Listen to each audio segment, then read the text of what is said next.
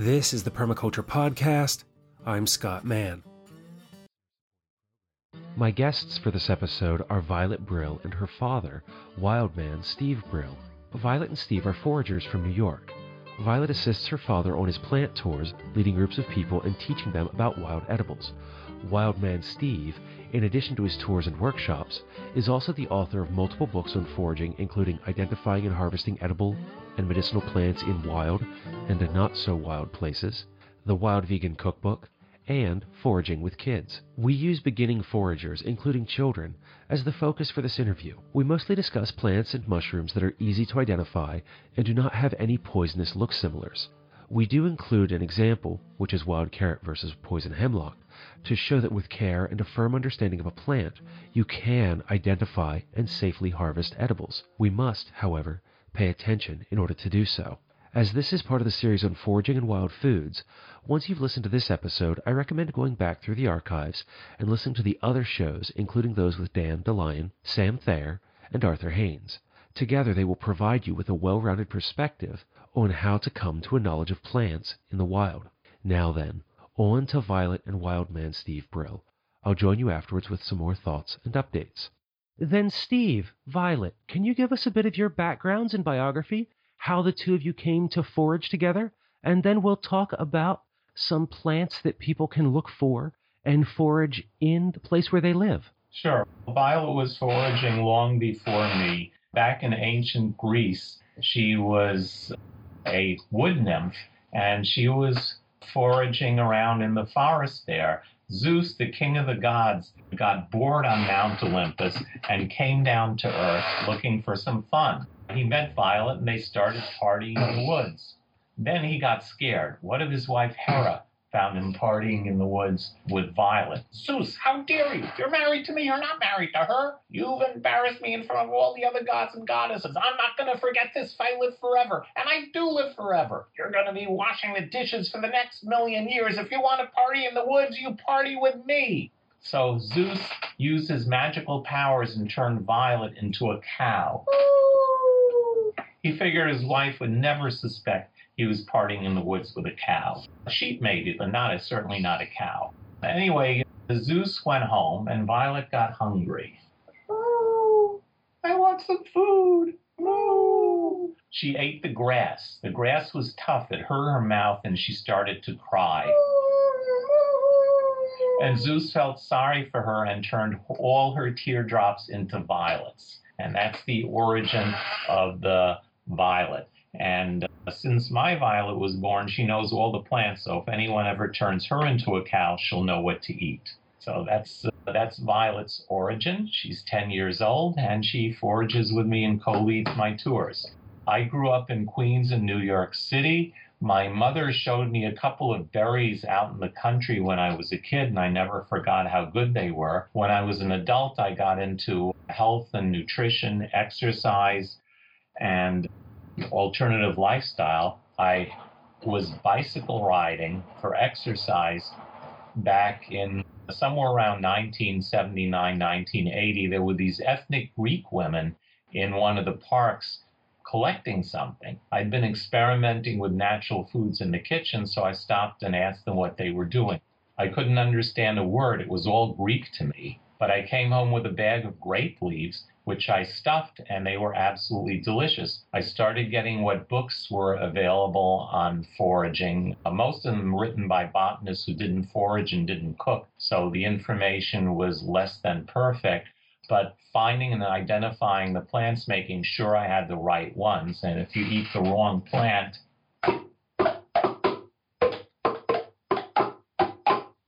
the end of you. I started experimenting with the plants in the kitchen, which I'm still doing to this day. One day I was having so much fun collecting things, I thought other people might be interested in this as well and I began leading public foraging tours in 1982 and have been doing that ever since. My big moment came in 1986 when the New York City Parks Department, knowing that I like plants, put two plants on my tour undercover agents, a man and a woman disguised as nature lovers. They said they were married since they never held hands or kissed. I figured they were married for a long time. The man paid me with mark bills. This is in the 80s when there was a crime wave in New York City and uh, people were selling drugs on the benches in Central Park, but they gave me mark bills. And when I ate a dandelion, the male ranger ducked behind a bush, took out a hidden walkie talkie. All right, there he is on 86th Street. Go get him. Every park ranger in New York City popped out from behind the bushes. They surrounded me in case I was going to climb a tree. They put me in handcuffs lest I bop them on the head with a dandelion. They searched me. I don't know if they're looking for weeds or weed, but they hauled me off to the police station in handcuffs where I was charged with criminal mischief for removing vegetation from the park. They searched my backpack too, but fortunately I'd eaten all the evidence. Then they made a big mistake. They issued me a desk appearance warrant that said I had to go to court. I could face a year in jail if convicted, and they let me go. I spent the next day notifying the media, newspapers, TV shows, wire services. This is before the internet, so everyone watched TV or listened to the radio. The next morning, I went to the newsstand to see if I'd gotten any results. Five cops came after me. What do you want? I said. I haven't eaten a single plant. I haven't eaten the have breakfast yet. One of the cops says, We don't care. We want your autograph.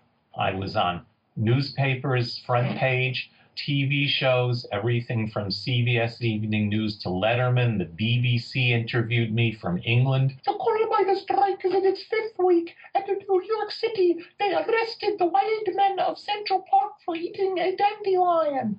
When they uh, took me to court, I served Wildman's five borough salad on the steps of the Manhattan Criminal Courthouse. To passersby and reporters, the press ate it up. I got on all the TV stations and newspapers again, after which the city negotiated with me, dropped the charges, and hired me. And I worked as a parks naturalist teaching foraging for the next four years. So that's my background in a nutshell. And then when did you get the nickname of Wild Man? Was that from that event? No, that was bef- when I was first planning to start teaching foraging the winter of 1981 to 1982. I've been practicing transcendental meditation since the mid 70s. I was meditating, the name just popped into my head, and it sounded perfect. Only problem was people on my tours kept saying, Brill, you don't look like a wild man. So then I went to the Army Navy store. I bought a pith hat, a pith helmet, an explorer's hat, and grew a beard. And now people say, Wild man, you look just I thought you were going to look. To cultivate the image to go with the name? Yes. Now, then, with all the foraging that you do and from some of the material that I've seen, you maintain a vegan diet? I do often eat lamb's quarters, sheep sorrel, cattails, and chicken mushrooms. But outside of that, I'm a vegan. And are you also a vegan, Violet? No. What all do you eat outside of that diet? Well, you eat cheese. Yeah. I like cheese. And, and some I like the seafood. She has some seafood once in a while. And yeah. But not a heavy meat eater like a, a, a lot of children. No. Okay. What's it like growing up eating like that and having a foraged diet? Since I've been doing it ever since I was little, I'm, it's kind of like normal for me, but like other people, sometimes they're like, what, like sometimes I bring like plants and I have them, and then they're like, what is that? So it's kind of like unusual for other people, but like normal for me. My children don't eat a lot of normal things like their friends would, a lot of fast foods and things like that. And I know that they get questions about how they eat and what they do. Do you use those opportunities when you have those different things to like share with your friends and teach them what it is that you're eating and about the different plants? We did a tour with my we did a tour with my class going around the yard and we were picking things and we were all trying different things that we found. Yeah, and she teaches other kids on the tours, and they're very into it. For someone who's just beginning to make this transition or who is interested in foraging, especially children come to mind, what are some plants that are common to your area that you recommend people start with? What are some things that people could find and begin eating? The violet, Yeah, violets are delicious. they're really yummy. They're like the leaves taste like lettuce and the flowers.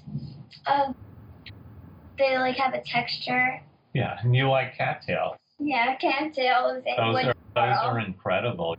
You peel the stem of the young cattail. And the bottom of it, where you could pinch through it with your thumb, you can eat the bottom of it. Yeah, it tastes a little like cucumber and zucchini. And one one of the recipes in my wild vegan cookbook, because it tastes a little like zucchini, you make a French stew that's normally made with zucchini, tomatoes, and eggplant. You know what that's called?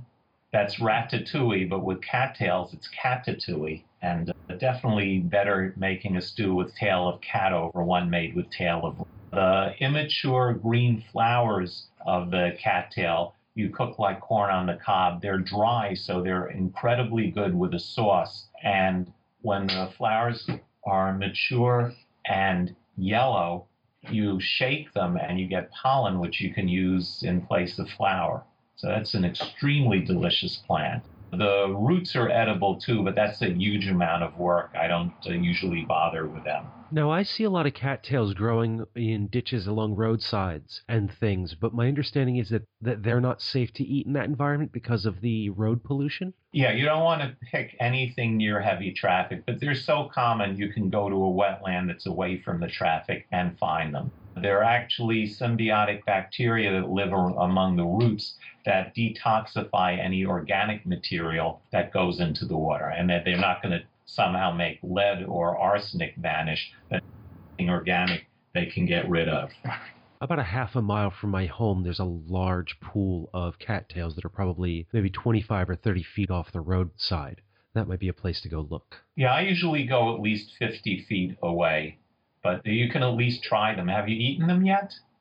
No, I haven't. I always seem to catch them at the end of the year when they're going to duff as the heads have turned brown and starting to produce seed, so I've never harvested any. Yeah, that's way too late. May is the best time. That's when the flower heads are really big. Uh, The stems are really big. The flower heads you usually get in June, but definitely take a look. Dandelions are great to eat too. You get those when they first come up early in the spring, and then new growth comes up late in the fall into the start of the winter before things freeze over.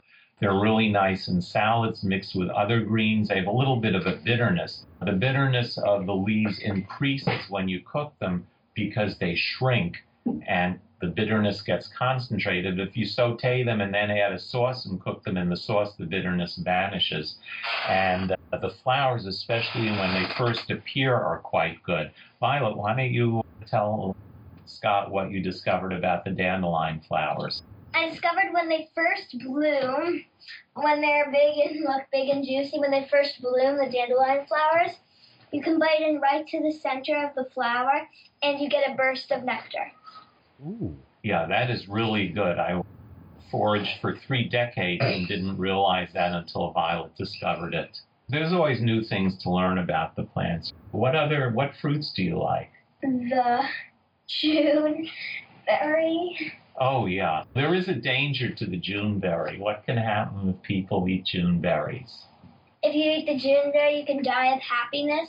Yeah, they taste so good that it's a big shock to the system, and uh, you could just succumb from joy. They look a little like blueberries. They grow on bushes. There are some species that are trees, but I don't see those around here. And they have a sweet flavor that's a combination of apples, blueberries, and almonds. They're also called serviceberry and shadbush because back in the roads were impassable in the winter due to ice, and a lot of religious services were postponed until April when the beautiful white flowers of the serviceberry allowed people to travel to the religious services, which were all then held close to the same time because of postponement in the winter. And if you went fishing, the shad would migrate in from the ocean at the same time, and they often do grow along rivers and streams, so they're also called shadbush. And in Canada, they're called Saskatoon because uh, they grow in that part of Canada. Have you ever tried any of those? I have not, but there's something that's coming into cultivation here in central Pennsylvania. Okay, they do cultivate them. People who cultivate plants grow them for their appearance, and they do have very beautiful flowers. That one is on my website, wildmanstevebrill.com. So is the cattail and so is the violet. A lot of plants there you can you can see. And there's nothing poisonous that looks like any of those. If you want something that has a poisonous look-alike, you should try foraging for wild carrots. There's a plant called poison hemlock that will stop your brain from communicating with your heart and lungs. So you die of respiratory failure or heart failure. And the very little difference is that the carrot is that the carrot has hairs and the hemlock doesn't. And also the carrot smells like a carrot very clearly, and the poison hemlock does not. Uh, anyway, the poison hemlock isn't that bad. There are actually two people who can eat poison hemlock and not be harmed at all. And they're both famous and they're both friends. Uh, George W. Bush and Dick Cheney, they have no brains and no hearts. The carrots are very delicious, but they're not for beginning foragers. All you need to do is forget to look closely at the plant to find out whether or not it has hairs, and then forget to smell the root, and then you're dead. So you have to be conscientious, and you could go into a supermarket and uh, you're all into going shopping, and then you buy cigarettes, and those will kill you too. Of all the things that you forage for, I watched the one video that you have as an introduction to foraging, and in that you have all kinds of dried materials, all kinds of frozen materials, a lot of stuff in your larder. How much of your diet is foraged for, would you say? At this point, it's about 10%. I do so many tours and I'm writing and working on books. I don't forage quite as much as I would like to, but uh, just about every meal has something foraged in it. And Violet and I are going to be making a pizza later. The dough is rising, and we have some wild prince mushrooms that are going to go into mm. that. And uh, that's going to make all the difference. We already made a homemade tomato sauce. If there weren't snow on the ground, we would have put some wild greens in the tomato sauce, but we're going to have to wait for that. Now, you mentioned that the wild carrot is not something for a beginner to go after because it's easy not to pay close enough attention? Yeah, some people don't pay attention. You do that when you're driving, the same thing happens. You get a little bit distracted and you're not paying attention, The next thing you know, you have something in your basket you shouldn't. Right. But again, it's so easy to scratch the carrot and smell it. Does it smell like a carrot or does it smell foul and musty? And then the hairs on the leaf stalks you hold it up to your eye, you see it's hairy, and the poison hemlock, it's not. The dangers are there, but if you're conscientious, you're not going to kill yourself. We really only had one one close call on all of on all of my tours there. But actually, the person he did finally succumb. There's a plant that's related to poison hemlock called white snake root, and that has the same effects depressing the central nervous system. And we were collecting another plant that no, it wasn't. I'm sorry, it wasn't white snake root. It was Star of Bethlehem. That one looks like field garlic. Field garlic is in the onion family, and again, it has a very strong smell, and it has a round leaf. The poison plant, Star of Bethlehem, has a flat leaf like grass with a big white stripe down the middle, and it has no smell. Five minutes after I told people the difference of the two plants and to watch out for the poisonous one, someone was putting the poisonous plant into her bag. I stopped her before she could eat any, but the poor woman still succumbed. She died of embarrassment. But embarrassment sounds like one of the lighter things to come to with some of the other plants that are out there. But that was really the only incident that you've had? Yeah, people, I'm, we both make sure that people are paying attention and collecting the right things. So in 20, in 23 years, I'm sorry, 33 years of doing tours, no one has, no one has gotten sick from foraging. The, the biggest danger is poison ivy. There is a lot of that around, but we show people poison ivy right away, and no one even gets a poison ivy rash. Have either of you had any bits of stomach upset or anything from the different foods you foraged? Violet got an upset stomach from giant puffballs, but I eat a small amount the first time of any new mushroom. And then if there's one that disagrees with you, you don't you don't eat it again. And the same thing happened with me long ago with paw. That's a very delicious fruit. Tastes like a combination of banana and mangoes. And the first time I tried it, I just had a few bites. That's what you're supposed to do with any new food, wild or otherwise. And the next time I had a few more bites, and it also gave me an upset stomach. So that's one I never that's one I never eat. The worst thing that happened to me is I grew up on junk food, and uh, glad I stopped eating that stuff. There's volumes of scientific evidence that diet high in white flour, sugar, refined carbohydrates, and animal fats, artificial chemicals will shorten your life and put you at much higher risk of all kinds of diseases. I had a lot of early deaths in my family, my parents and grandparents' generation, cancer and heart disease. I'm 66. I swim a mile in 41 minutes and uh, am healthier than than I was when I was a young man eating junk food. You've been doing this now, as you say, for 33 years, and you had an interest in health and diet and exercise when you, about half a lifetime ago at this point for you. How long did it take for you to transition to this kind of a lifestyle? That was slow. I started with cooking, and I think the first thing I did, I started cooking in the mid 70s. And the first the first change I made was I cut the amount of sugar in half that I was putting into desserts. And then I became a vegan in 1990. And you've been eating like this all your life, Violet? Yeah. If you go to a friend's house and they're eating something like chips or pretzels or that kind of junk food, snack food, do you stay away from it or do you indulge from time to time? I have pretzels and stuff like that. She eats some stuff that is not healthy and a lot of stuff that's healthy. Yeah, I don't think it's good to force force kids to eat what you want them to eat. I'd re- rather use the wild carrot than the stick. I'm interested in in knowing more about that because that's one of the things that I know a lot of parents that when they chose to go with a particular lifestyle choice, they forced it on the rest of their family, to their partners and their children. And I'm on, for medical reasons, I'm on a gluten free, low fat, high protein diet. As part of that transition was trying to find ways that I could eat well for my diet without having to force it upon the rest of my family. And are there certain ways that you eat and certain concessions you make? We cook delicious food together, and when there's food that isn't nutritious and she eats it, she does. She's eating a million times better than I ate when I was a kid.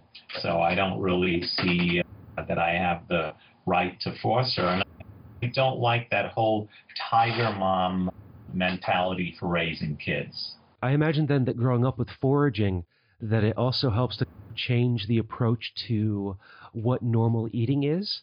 That you always have all this bounty of food around you throughout the year that you can go and pick and eat whenever you're hungry we're always picking and nibbling on something. We do walks together in the woods, and where we find, I mean, in the middle of the snow, we went for a walk in the woods, and uh, Violet was eating barberries. I don't really, I don't really care for Japanese barberries, but they're not that bad in the winter, and Violet they're likes really them. good. Okay, you like them more than I do. What's your favorite berry after the June berry? The um, limeberry. No, wait, no. Not the, The wild raspberry. Oh, the wild raspberry. Okay, American wild wild raspberry. We don't see those that often around here, but once in a while we find them. Those are They're in delicious. Prospect Park. Yeah, but only a few. Yeah, but still. Or was that the wild raspberry or the purple flowering raspberry? The wild raspberry we found with that when we did the hike with those people that were going to camp out afterwards on the Appalachian Trail. Purple flower. Oh, the purple flower raspberry. Yeah, those are around. They're, they don't produce huge amounts of food.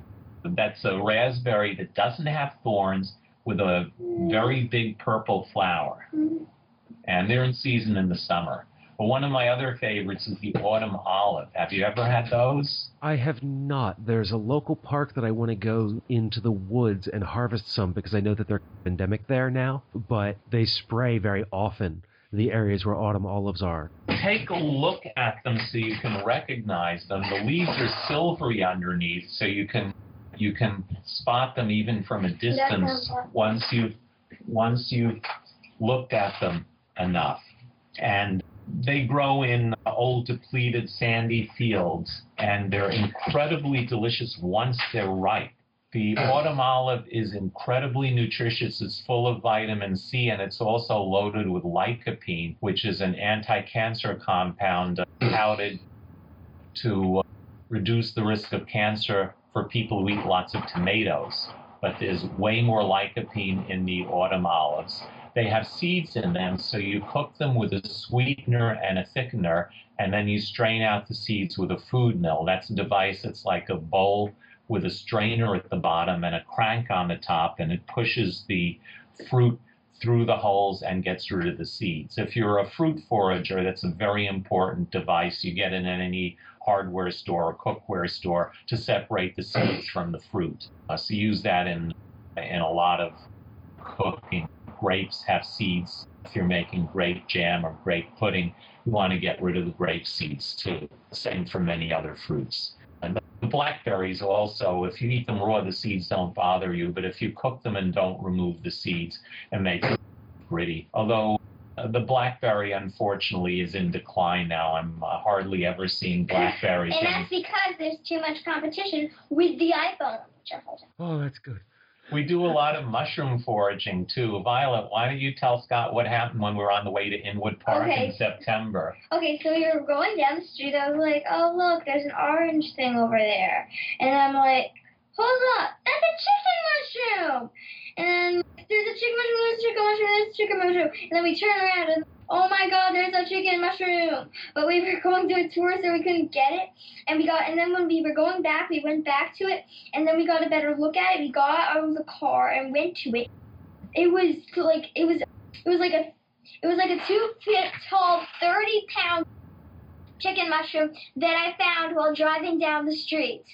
Yeah, we harvested about half of it, and I spent the next week making chicken curry, steamed chicken, marinated chicken, baked chicken soup. We still have a lot of that in the freezer. And uh, okay, we'll have some for dinner. I can defrost that anytime. And then the, a couple of days later, I did a tour in Westchester with a bunch of chefs. And after the tour, I took them to the uh, same location and they collected the rest of the chicken mushrooms. And it's one of the easiest mushrooms to recognize. First of all, it's a polypore. Polypores are a group of mushrooms that all grow on trees. They all are shaped like shells, not umbrellas, and they all have little holes or pores underneath through which the spores are dispersed. These are the fruit of fungi. The fungus grows in a substrate in the ground, in the wood, in your foot if you have athlete's foot, and gets its food by using chemistry and liberating nutrients from whatever it's growing in, whether it's a saprophyte living on decaying material, a parasite killing a tree, or a symbiotic organism where it's bringing water and minerals to the tree in exchange for food. But to repeat, they all look like shelves. They have little holes underneath and they grow on wood, living wood or dead wood. In that group, there are some that are very delicious. There are some that are as hard as wood. A few of those you can use medicinally. There are some that are horrible tasting, and there are some that have no flavor at all. They're as tasteless as my jokes. But there are no fleshy polypores that are poisonous. So that's a good group to start with. The chicken mushroom is bright orange on top. Underneath, depending on which species, it can be white or orange. And when you break it open, it looks like chicken meat inside.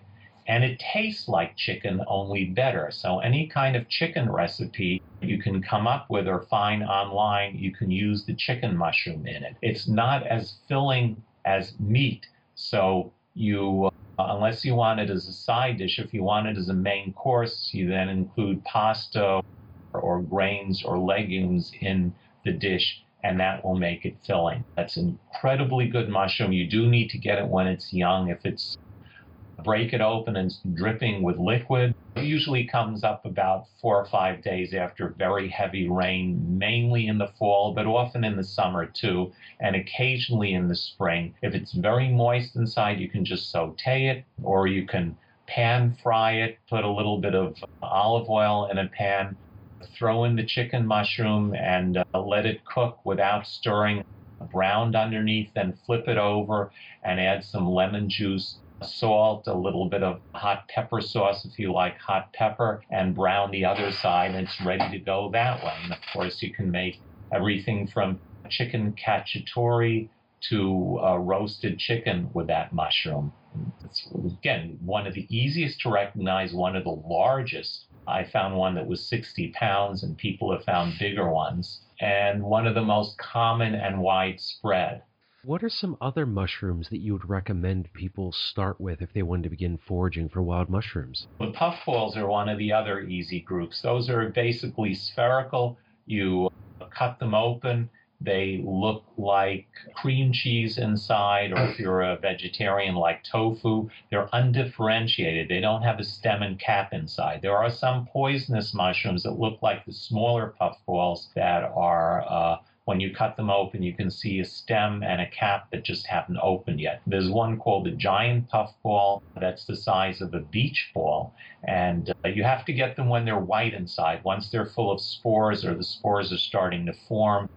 Giant puffball. Yeah, you found. I was going down the street back from the farmer's market and I saw some. I was going down the street to the farmer's market. I saw something white.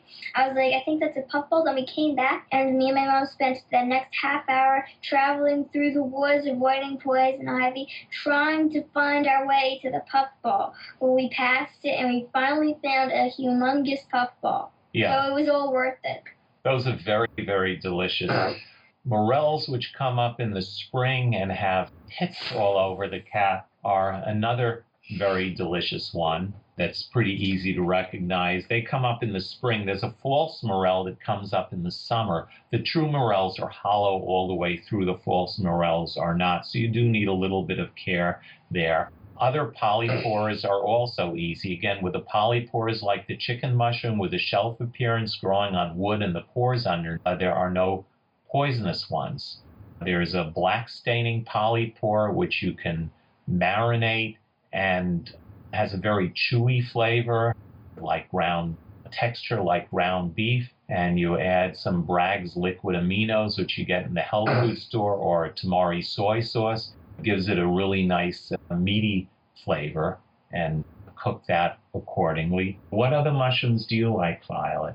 What are oysters. some? Oh, oysters. Those are delicious, but those have gills underneath. They're not for beginners. And for that one, even a very experienced mushroomer got in trouble with that. There was this guy by the name of Joe. He'd come on a lot of my tours. We've been friends for 33 years, and he knew the mushrooms really well. He lives in Connecticut.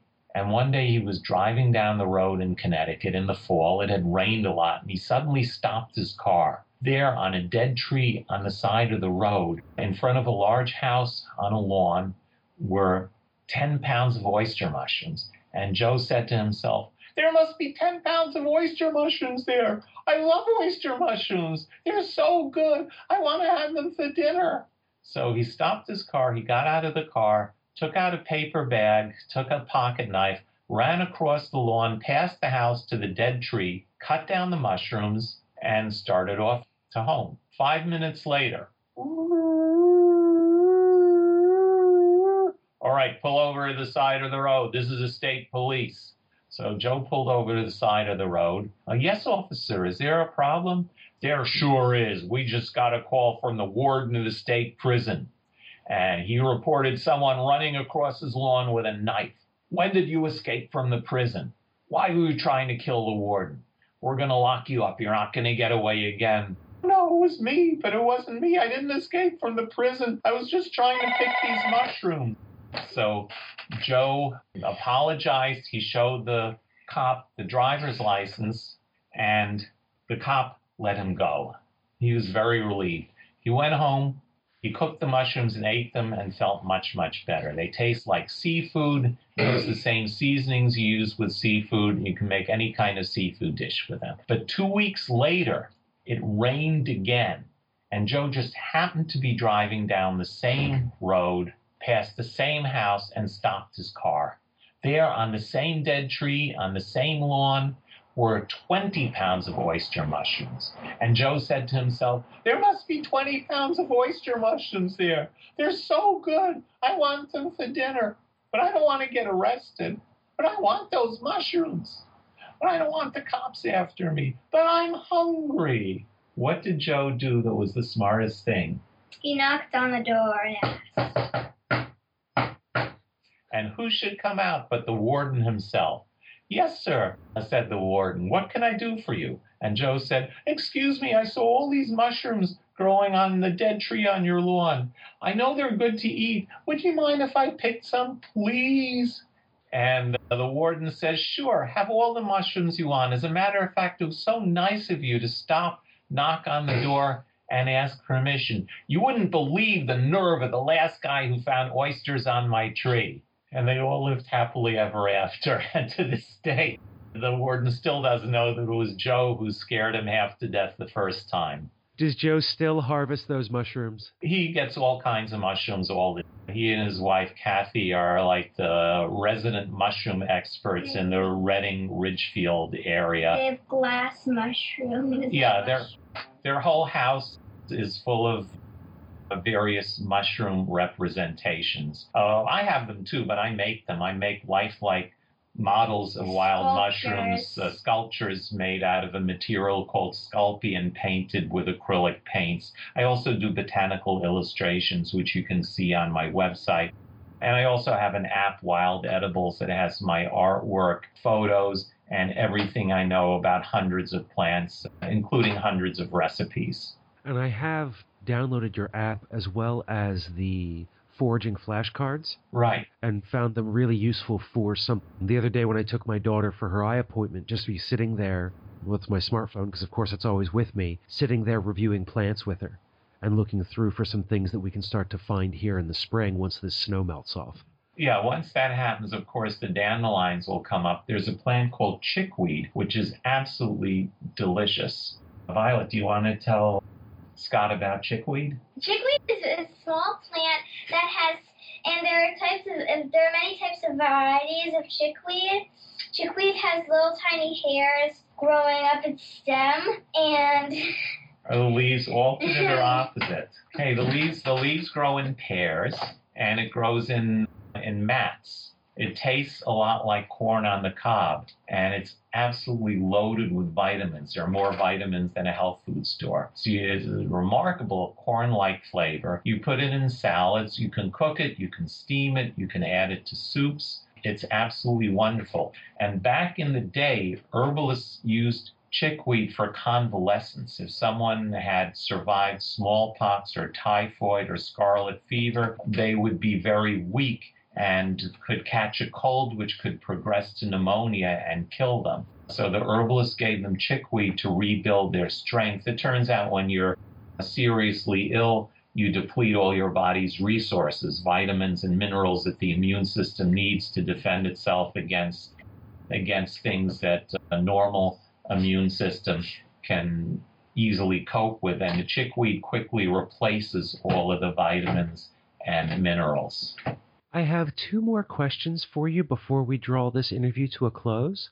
One, I was wondering if you could share with us some staple kind of foraged foods, things that would help fill out someone's freezer or shelves to get them through lean times. Well, there are there are nuts and roots. Certainly, you can fill up shopping bags with black walnuts.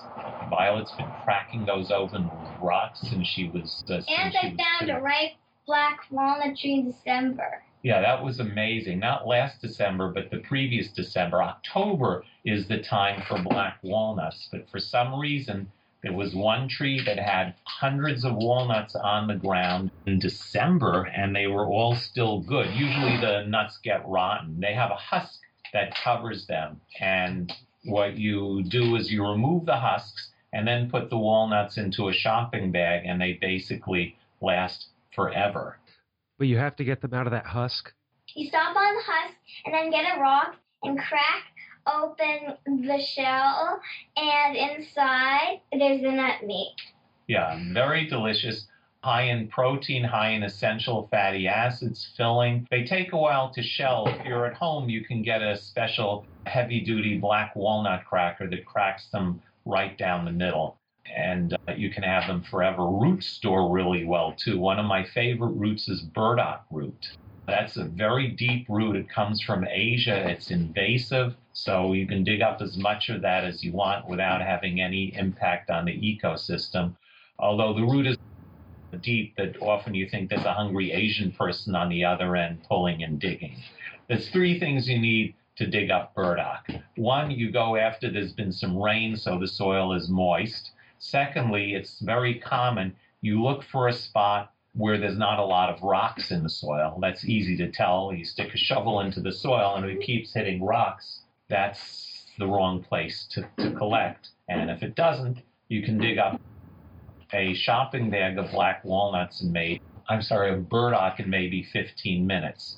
The root has a tough texture, so it you slice it razor thin. If you have a food processor, you use the thinnest blade, and then you cook it for a full uh, 20 minutes in a soup or stew or steam it. It is related to artichokes and tastes like a combination of artichokes and potatoes. It's filling, it's used as a detoxifying herb in both European and Asian traditional herbal medicine. And unlike other roots which go out of season in mid spring, this is in season spring, summer, and fall, and it's really all over the place. The latest thing I did is instead of cooking it in, a moist heat in a soup or stew for 20 minutes to soften it, is I took advantage of the initially tough texture, I marinated the burdock in the same combination of seasonings that you use to marinate beef jerky. And then I slow baked it in the oven for about an hour and a half. And it came out tasting exactly like jerky, but vegan jerky. Took me only 32 years to discover. And I'm sure there are lots of other wild food discoveries like that ahead of all of us as we continue to do more of this work. Oh, definitely. We're always learning new things about these plants. And there's one called the honey locust that has these, it's a tree that in the fall has these long, skinny, brown, twisted, flat pods. You open them up in the fall and there's a pulp inside. Looks ugly, but it's very delicious. It tastes like a combination of bananas and honey. And what did you discover about those pods? The fast ones on the ground, fast and squishiest ones are the ones with more pulp. Yeah, those are the best. I use those mainly as a trail nibble. Maybe at some point I'll figure out an efficient way to remove the pulp and then use it as a sweetener. They are they're quite delicious. And even if something is difficult to deal with, I do a lot of tours with kids. It's so important for kids to learn about nature. I work more with kids than I do with adults. And to break those open and find how good they are, they absolutely love it. And another one, you get honeysuckle. You pull the stamen out of the flower after you pinch the base of the flower, and you get one teeny little drop of the very sweet nectar, and that will keep kids occupied for half an hour if I let them. My cousins and I did lots of that in the hills of West Virginia. We would just stand there over and over again looking for that little sweet drop. Exactly. And there's so much to foraging. I'm really glad you're doing so many shows about it and sharing this with people. Every forager has their own preferences and their own direction, and they are all good. And that brings me to the last question, which comes from one of my listeners, Dan DeLion. He was wondering, how has your connection to nature helped your meditation practice? Well, I've been meditating since before I foraged. I guess I'm still alive to meditate which I would not be if I were living the same lifestyle as my parents and grandparents. So it allows me to do my meditation and be here and be healthy. And then the last question that I'd like to close every interview with. What are your final thoughts, Steve and Violet, for the listeners? Well, I think people should go out and forage, learn things that are easy to recognize really well, and then build up their their knowledge, share it with others, and take care of the habitats where these plants grow and the planet that is supporting them. We need more people doing conservation work, whether they're into teaching like me or into marches or working with environmental organizations, writing letters. Everyone has something they can do to contribute to make make the world a better place, and they need to go with it. What do you think people should know, Violet? I think that people should like should know like to take care of the earth and shouldn't be like littering or that kind of stuff and be happy that they live on the earth and we should always do the best we can to help earth even more that we are. And that was Violet and Wildman Steve Brill. You can find out more about them at wildmanstevebrill.com. Also, if you have an iOS or Android smartphone, check out the Wild Edibles and Foraging Flashcards series of apps. They are reasonably priced ways to begin learning more about wild plants wherever you are, and Wild Edibles in particular is a go anywhere field guide that you can carry in your pocket. And this interview overall reminds me of the role that a teacher can play in building confidence for a student to explore further. It was a friend of mine who mentioned Steve during a conversation she and I were having about foraging plants in order to make wild teas, as she had taken a class from him. And going on a foraging trip like that can allow you to taste some of these wild foods in a safe way and begin to have an understanding of the plants without just grabbing a field guide and trying to go out and eat. You can get that first experience and then learn and research more before going out solo. You slow down, take a few classes, spend time with your field guides, and then get started on your own. I also like Steve's approach to not forcing Violet to share his diet, but allowing her to explore her options while ensuring that she still eats good, healthy foods along the way. I see this as also extending to the way that we teach children. Include them in our activities, but also include ourselves in theirs so that we can encourage and support them to pursue their own interests or help them to find mentors and teachers who can. In this conversation, Steve also provided solid, simple encouragement to gradually begin eating this way. This reinforces slow and small solutions in all that we do, from making dietary to landscape changes. Take a few bites of something, see whether you enjoy it, or if it causes a bit of upset, then decide whether or not more is right for you. Finally, there was Steve's story of Joe foraging for mushrooms and the importance of asking if we can harvest something. In a specific sense, that can be by contacting a landowner, but also by observing the plants around us and asking ourselves whether or not this is the right environment to harvest them from. If there are only one or two plants, then perhaps we should leave them alone, or if they are rare, encourage growth by dispersing seeds and coming back in later years to see if there is enough to harvest. From a permaculture perspective, one of the reasons that I love foraging as an activity comes from my exploration of the environmental education writers, such as David Orr or David Sobel. They encourage us to establish a sense of place, a connection to where we live. Rather than teaching children, or for that matter adults, about the plights of far off places, let's foster an understanding of our own bioregion and the place that we call home. Foraging is an activity that we engage in actively that gets us out into the world and looking at what grows there. While trying to identify one plant by slowly reading and integrating the information from our field guides, we're likely to begin recognizing other plants, be they edible as well as rare or interesting medicinals. We begin to know, understand, and then care for this space more fully by returning to nature and the wilder world. Until the next time, Spend each day creating a better world by taking care of Earth, yourself, and each other.